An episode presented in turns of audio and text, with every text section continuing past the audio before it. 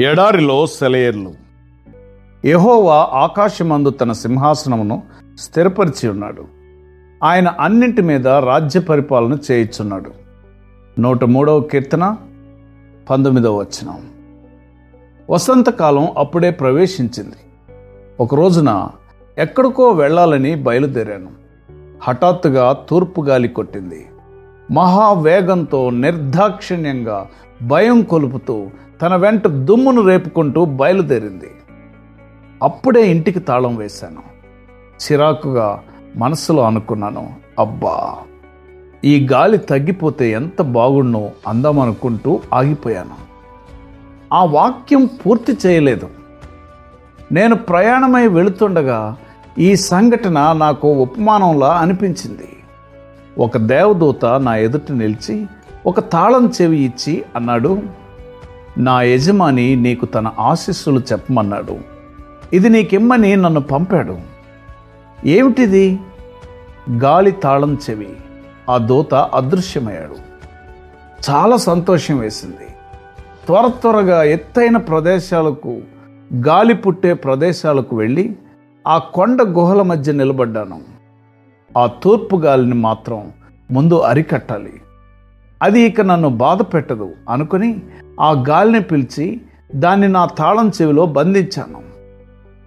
శూన్య ప్రదేశాల్లో ప్రతిధ్వనించే నిశ్శబ్దం వినిపించింది.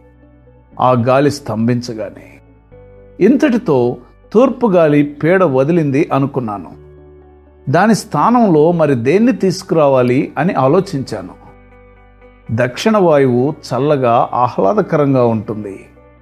చిన్న చిన్న గొర్రె పిల్లలు ప్రతి చోట కళ్ళు తెరుస్తున్న పిల్ల జీవులు రహదారుల ప్రక్కన కళ్ళు తెరుస్తున్న పూల మొగ్గలు సంతోషిస్తాయి. సందేహించకుండా దక్షిణ వాయువు తలుపులోకి తాళం పోనిచ్చాను. నా చెయ్యి మండడం మొదలుపెట్టింది. నేను చేస్తున్నదేమిటి? బాధతో అరిచాను. ఈ పని వల్ల ఎలాంటి అరిష్టాలు సంభవిస్తాయో ఎవరికి తెలుసు? పొలాలకు ఏ గాలి కావాలో నాకేం తెలుసు? నేను చేయబోయే తెలివి తక్కువ పని వల్ల ఎన్ని నష్టాలున్నాయో కదా? ఎటూ తోచక సిగ్గుపడిపోయి దేవుడు మళ్ళీ తన దూతను పంపి ఈ తాళం చెవి నా నుండి తీసేసుకోవాలని ప్రార్థించాను. నేను మాత్రం ఆ తాళం చెవిని ఇక ఎప్పుడూ కావాలని కోరుకోను అని నిశ్చయించుకున్నాను. చూస్తుండగానే దేవుడు నా ఎదుట ప్రత్యక్షమయ్యాడు. తన చెయ్యి చాపి తాళం చెవిని తీసేసుకున్నాడు.